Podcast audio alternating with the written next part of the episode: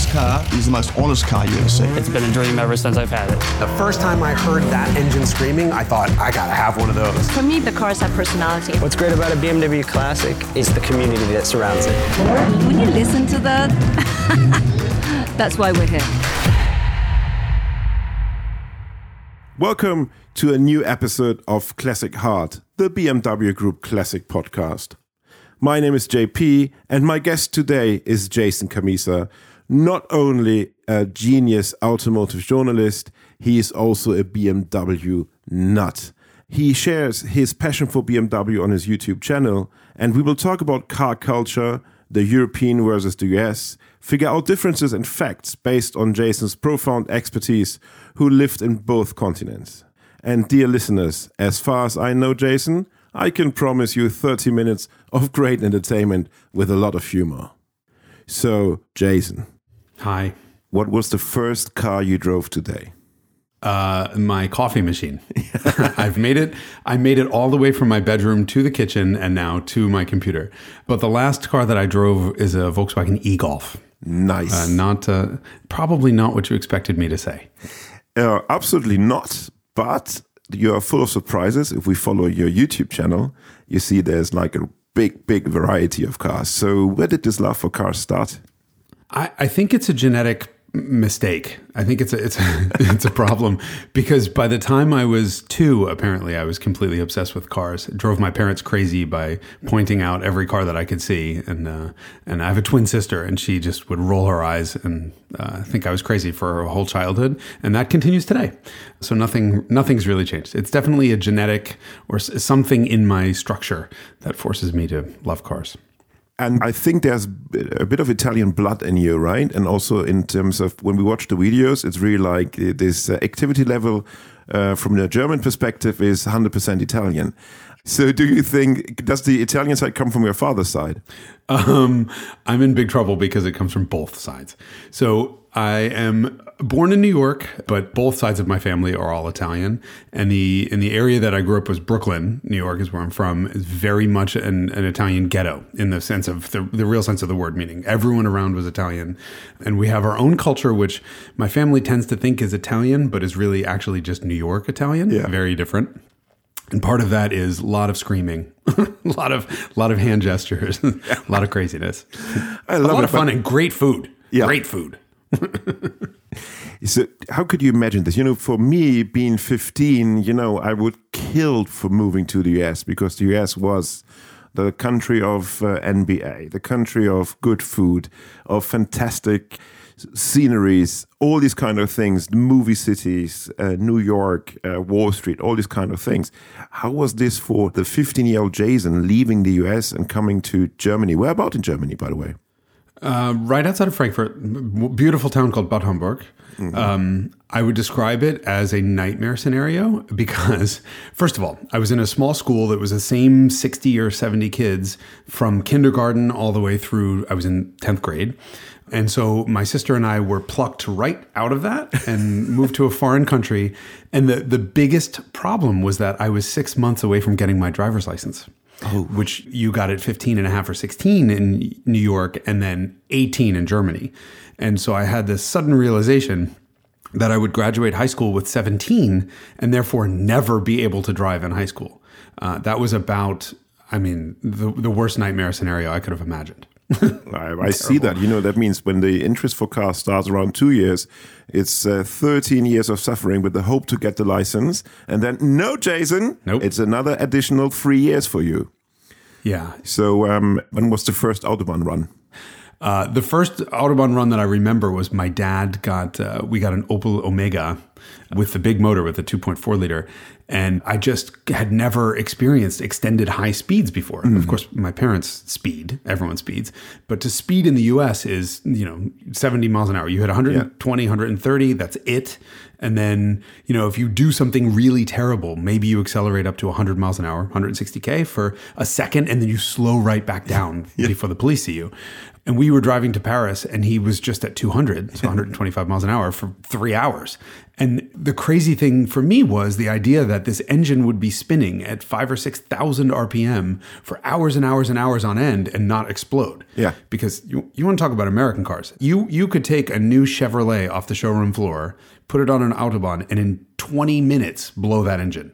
just doing just doing what all the German stuff did every day. Yeah, exactly. Um, yeah.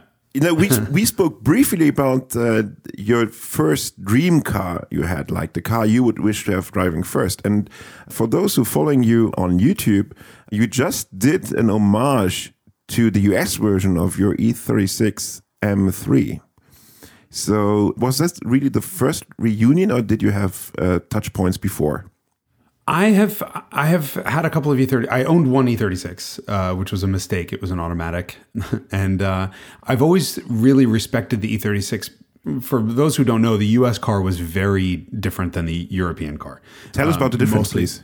So the big difference was that the E E30 M3 was a failure in the US dealerships. They sat around for years. I mean, they were still being sold as new 3 years later.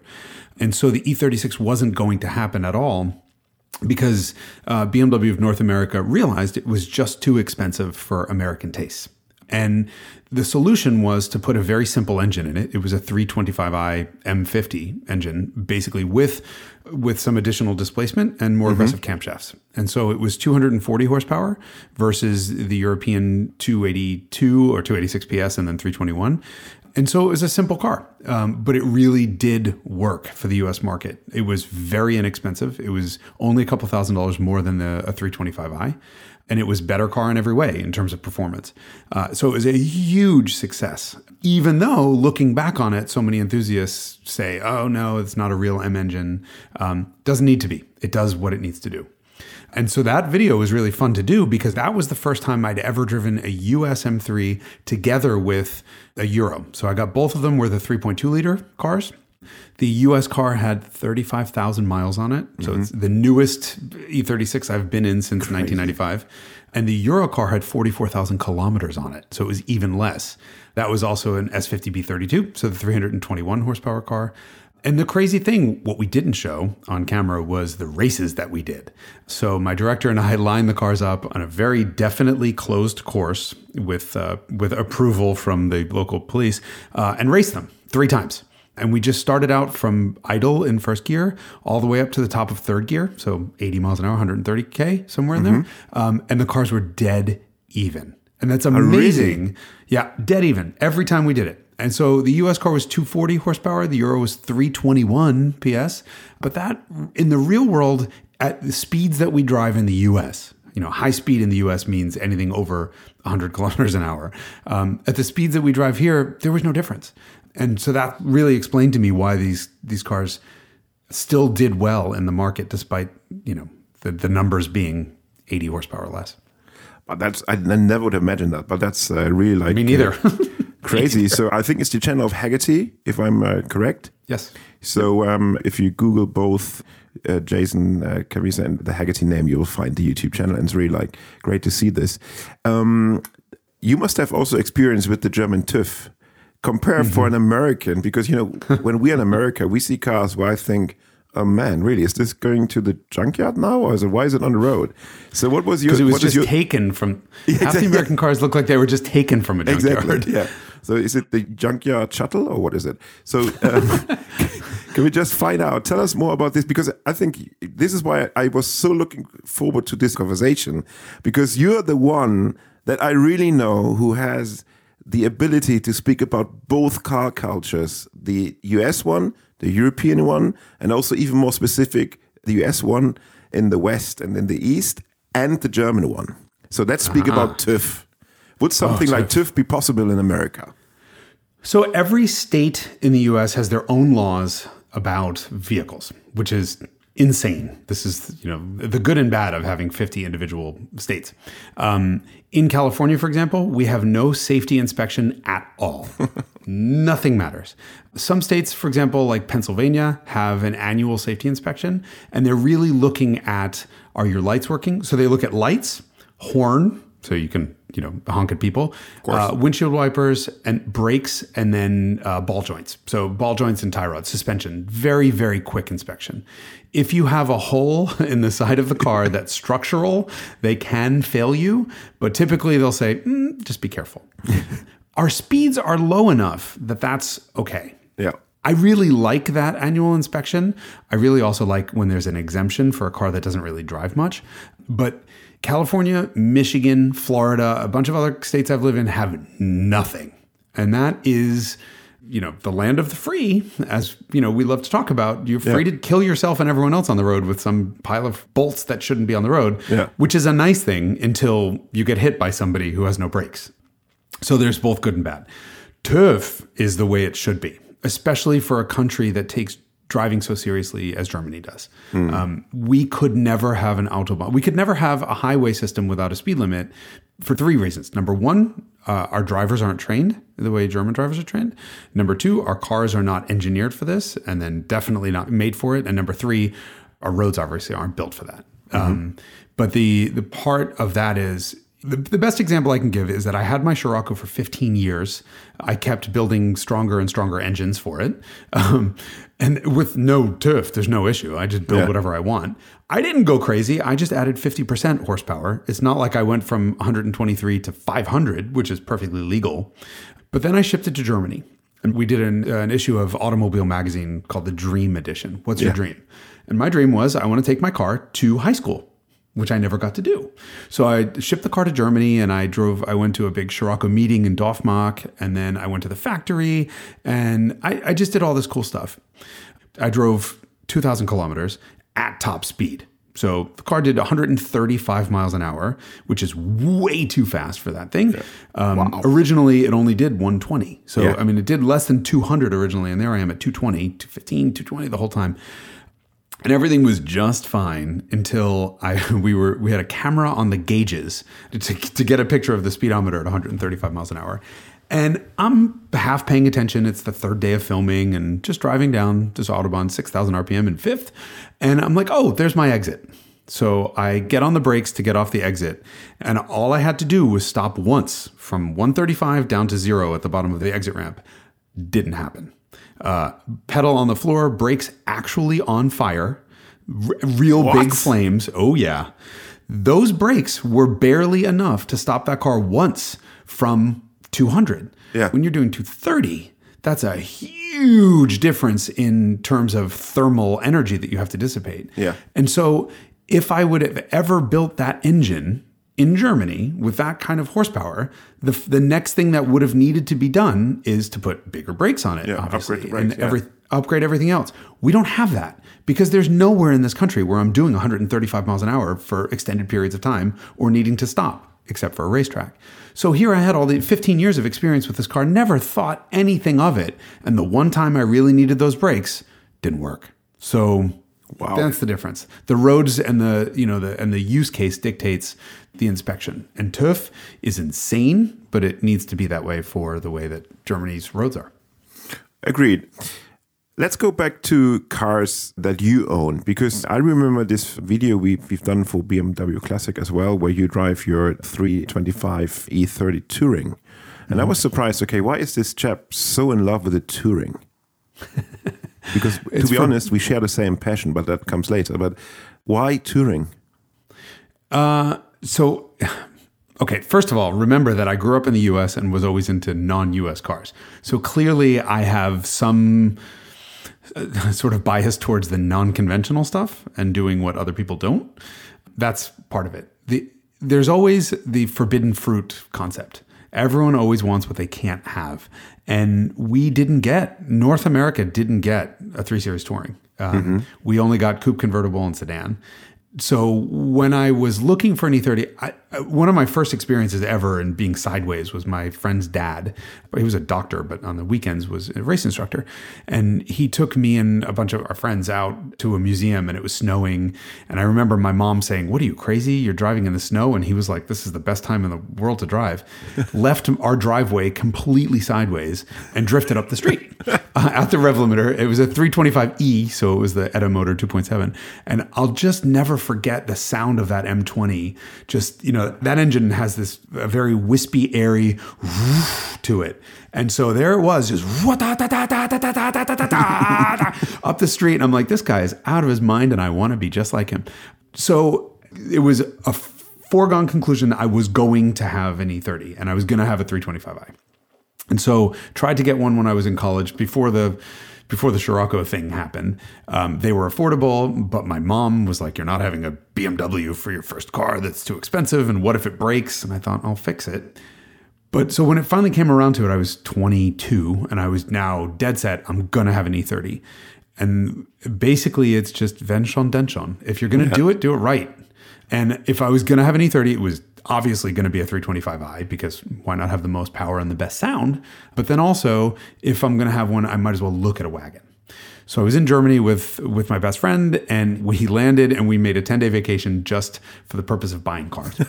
and so he he found on day six or day five, he found the car he wanted, which was a 126 Mercedes 500 SEC.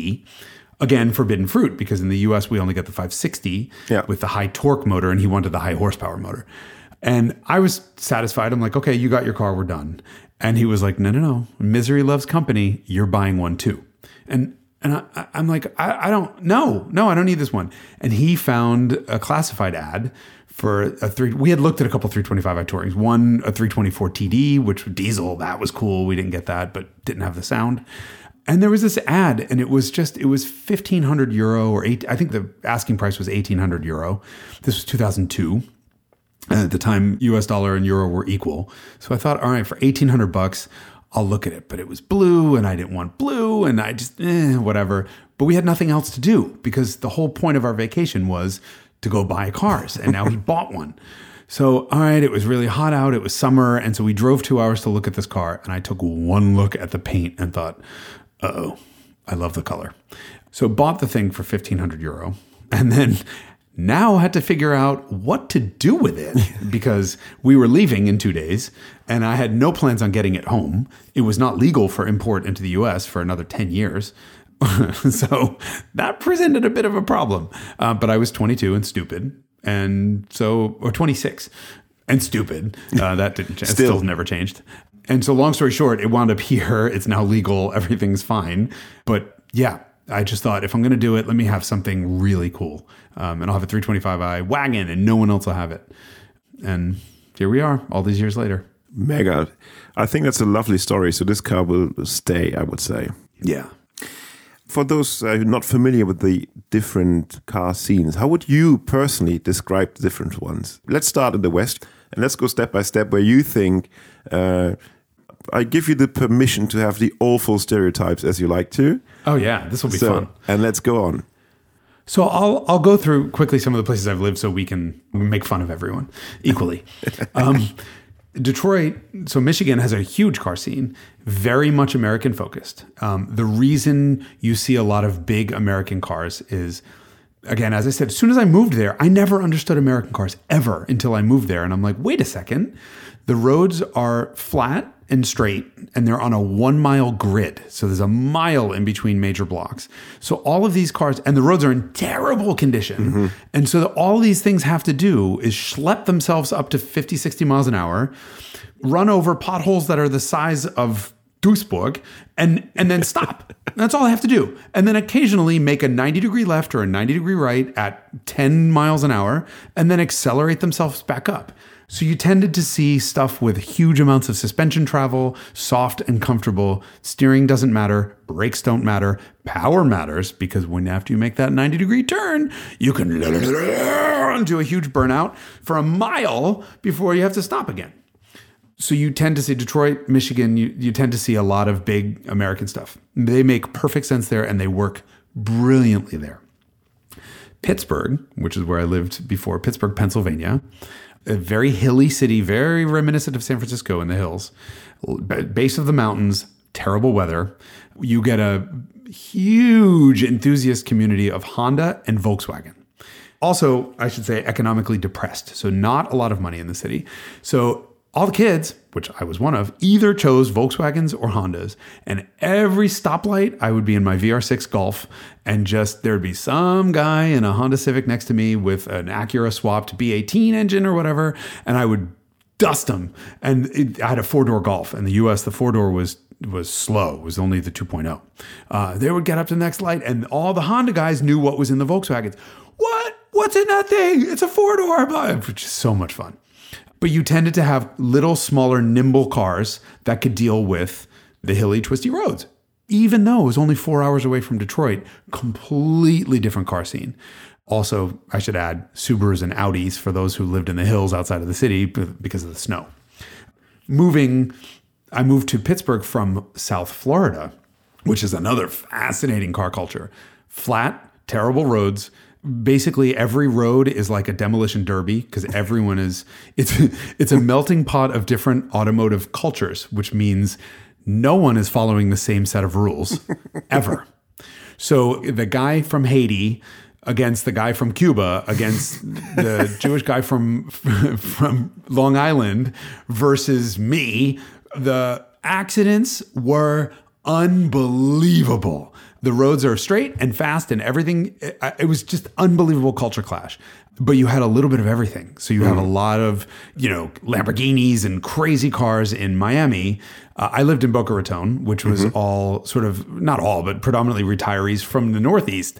Uh, Lexus is everywhere. Huge Jewish community. So not a lot of Mercedes, not a lot of German cars.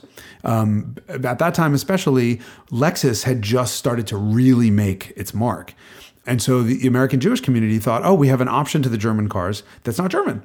And so Lexus took off. So one red light, you'd see somebody in a Lexus LS400, proud of that amazing car, and they were genuinely unbelievable. With uh, you know, the stereotype would be the Long Island Jewish guy in his LS 400 versus the Italian from Brooklyn in his Camaro versus the Cuban guy in from in who knows what in Lamborghini and this full melting pot culture clash that was so amazing to watch. And then you get the Palm Beach guy in his Rolls Royce. I mean, it was just it, unbelievable. Uh, South Florida's car culture is unbelievable. And if you took any of those people out of South Florida and put them in Marin County, which is where I live right north of San Francisco, everyone would be uncomfortable. no one would know what to look at, what to do. What is this person doing in this gold leaf wrapped Lamborghini? I'm so confused here. And then he would be looking at the guy, you live in a $6 million house and you drive a Prius. What's wrong with you? And, the, you know, the Northern California guy would say, oh, but the environment. And then the South Florida guy would say, to hell with the environment. I'm burning as much gas as I can. I mean, that, so I think that's really the difference in American car cultures. I mean, it doesn't get any more different. There, look, the reality is, I never want to offend everyone, right? I don't. I appreciate every part of U.S. car culture, except for the Prius drivers. Um, I'm kidding, but there, the the reality is, everyone has different taste, and that's what makes the car community interesting. Absolutely. It's these different kinds of interest of all the people you meet wherever you go. You go to a crazy car meet for Japanese cars. You can also go to a BMW 2002 meeting. Everyone speaks a different language, but the same language is the passion for cars. And, you know, when we, the ordinary man like you and I, do our daily jobs, we have the chance of meeting also legends of our field. And when you first meet them and you have the chance to speak to them, that's one thing. But then enjoying sharing a car driving with them, that's really something super special. I remember that I was driven with Prince uh, Leopold from Bayern. I was driven in uh, recreation uh, from the museum, I think, from the recreation of the uh, Monte Carlo Mini. Mm-hmm. And, you know, this chap is really like, Poldi is his nickname or as we say, Driopold, so turning Pold, because he was famous for spinning around when he was active in racing. But he was really like, you know, you think, okay, now this guy, a prince, prince from Bavaria, okay. But it was the best time I ever that's had cool. driving. And we drove, I think, it was like 800 kilometers on a rally or something. Ooh. And he was really like talking to you, like overtaking on the on the B road, overtaking, and you see the car coming. You say, Why are you scared? We are so small. We fit both, and we did actually. So it was really like, And then just talking and driving, I really like that. And um, the other one where I was also super surprised that he's such a great character was Walter Röhrl, who just celebrated his 75th birthday two days ago. Walter is great. Ah. Has tried to kill me a couple times. He really? is. Oh my god. He. You think that seventy five years old he would calm down, but there's a racer mentality in him that has not stopped at all. And the first time I experienced that was a Cayman GT4 launch. We were on some racetrack, and he was in front of me in an I think it was in 911 GT3. So the deal is, you know, we're journalists. We're there. We're jet lagged. We're tired. We've just flown across the world. You know, half the guys are still drunk from the flight. Um, I, I, don't. I don't drink, so that you know they never have to worry about that. Me, but I wake up crazy. So behind him on the racetrack, and he's moving like, and I don't know the track. I don't know the car. No problem. Everything's fine.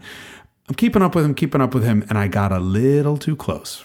And if it's one thing that Walter doesn't like, it's competition.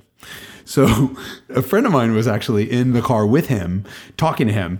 And he looks up, he's watching me in the mirrors, making sure, look, he's doing his job. He's making sure that I'm not making any mistakes and I'm not putting that car in danger and whatever. But he saw that I could drive and then I, I was keeping up with him. And he turned around to my friend Scott and interrupted him and was like, every once in a while, you need to show him who's boss. Hold on he t- took off and i'm like I, I don't know what's going on in that car. All i know is now he went from you know eight and a half nine tenths to like 11 tenths in the middle of one corner. And we'll come up this big hill and there's a blind crest that goes right down the other way and he is full attack. And i'm like he's where his normal braking zone would be. He's flat on the gas for another 100 meters and i can hear it. So i'm like well if he can do it i can do it. Mm-hmm. no. I mean, I caught it, but I came over the crest completely sideways, drifted the way down, and you know, and then got the car straight. And he's waving out the window. Ha ha! Hi, here I am, Walter. You know me. You've heard of me. I'm. So he did that, and I should have known better Yeah. because the next time was on a road and I was in Andreas Preuninger's personal 911R on the launch. And I was keeping up with Walter on a back road, which I shouldn't have been doing. I should have just said, No, Walter, you go ahead. I'll stay 100 meters behind. And that's when you realize there's a reason why he is Röhrl. Like he is just on a bumpy, twisty back road. He jumped it somehow in the middle of a corner. He like in the middle of a corner in midair. He got that car to change direction. I mean, it was just like violating every law of physics. And I finally I made it for probably ten minutes behind him at full attack. And it's, it's of course it's much easier, by the way, to be behind someone on a road like that. So I can use his brake lights as a guide for you know anything going on. I would have never been able to do the pace that he did. And then finally, I lost it. Just stability PSM, like stability control fully on. Still had a big moment where I hit some dirt, got sideways, and then flashed him, uh, you know, as if to say, "White flag, white flag, I'm done." Fantastic. I would like to state one important thing. We try to make it also like a bit of an extra. It's not just a podcast. It should also be like a service podcast in a sense. So we ask every guest to give us and the people who are listening in a bit of a tip, hint, advice, whatever. And I thought, as you live in Northern California, you live around one of the most beautiful places in the States. And if you can tell us what would be the best road for driving, where do you do a daily road trip? Let's say Jason has another good day. He takes out one of his cars and go out driving. Okay, so I'll make you a deal. I'll tell you the road, but you can't tell anyone else. so the, pro- the my my initial reaction to this is, oh, Angeles Crest down in Los Angeles, because that's the one that everyone knows, or you know, the, the roads in Malibu. Um, So the, the risk is always telling everyone your secret means that it's no longer a secret. But I'll be nice. Just don't tell anyone. The best driving road in the world. Dun, dun, dun, is a road called Stewart's Point Skaggs Springs Road. It's also the most difficult thing in the world to pronounce. It's about 130 miles north, so 200 kilometers north of San Francisco. It's a road that connects Highway 101, which is a, the north south main artery on the West Coast, to the coast, Highway 1, which is the, the coastal road. I think it's about 30, 35, 38 miles long. And the reason that I think it's the best is it's actually a three in one. It's buy, buy one, get three deal. So it's three different roads in one. So you start out with it was really like the motorcycle sections. To million million motorcyclists on this road, especially on a nice weekend. But it's really smooth, very open, very fast. 80 mile an hour. Of course, you would never do those speeds, but you could do 80 miles an hour. Um, open, sweeping corners up and down these hills. Beautiful. There's a reservoir and water at the beginning. And then, almost like someone switch, flicks a light switch, boom, the terrain changes. The road gets much bumpier. And then you have, I don't know, 15 miles of pretty tight, insane stuff. Big drop offs on the one side, big cliff face on the other, trees everywhere, you know, leaves on the road. Pretty, pretty challenging road stuff. A lot of elevation changes, but a fast second and third gear, really beautiful, twisty road. And then you get to the bottom of that, and there's a little bridge, and there's kind of no one around, and there's nothing. And then somebody flicks a switch again, and then it turns into a World Rally Championship stage which is the climb back to the coast. And it is, there's no other word to describe it than batshit fucking nuts.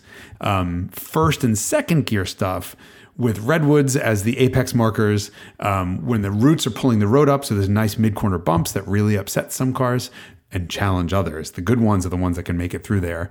With hairpins, there are three jumps. You don't necessarily have to jump, but if you're going fast enough and you know which ones to do, you can jump.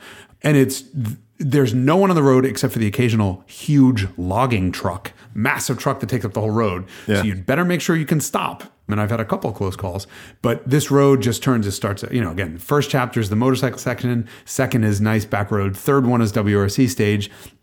And then about 150 meters past the third jump, you get to Highway 1 and you're at the ocean. And so it starts out, you're in fields and winds up at the ocean. It's 30 something miles of yeah, I did it once in a Prius, a rented Prius, um, and it was my face hurt for three days from smiling.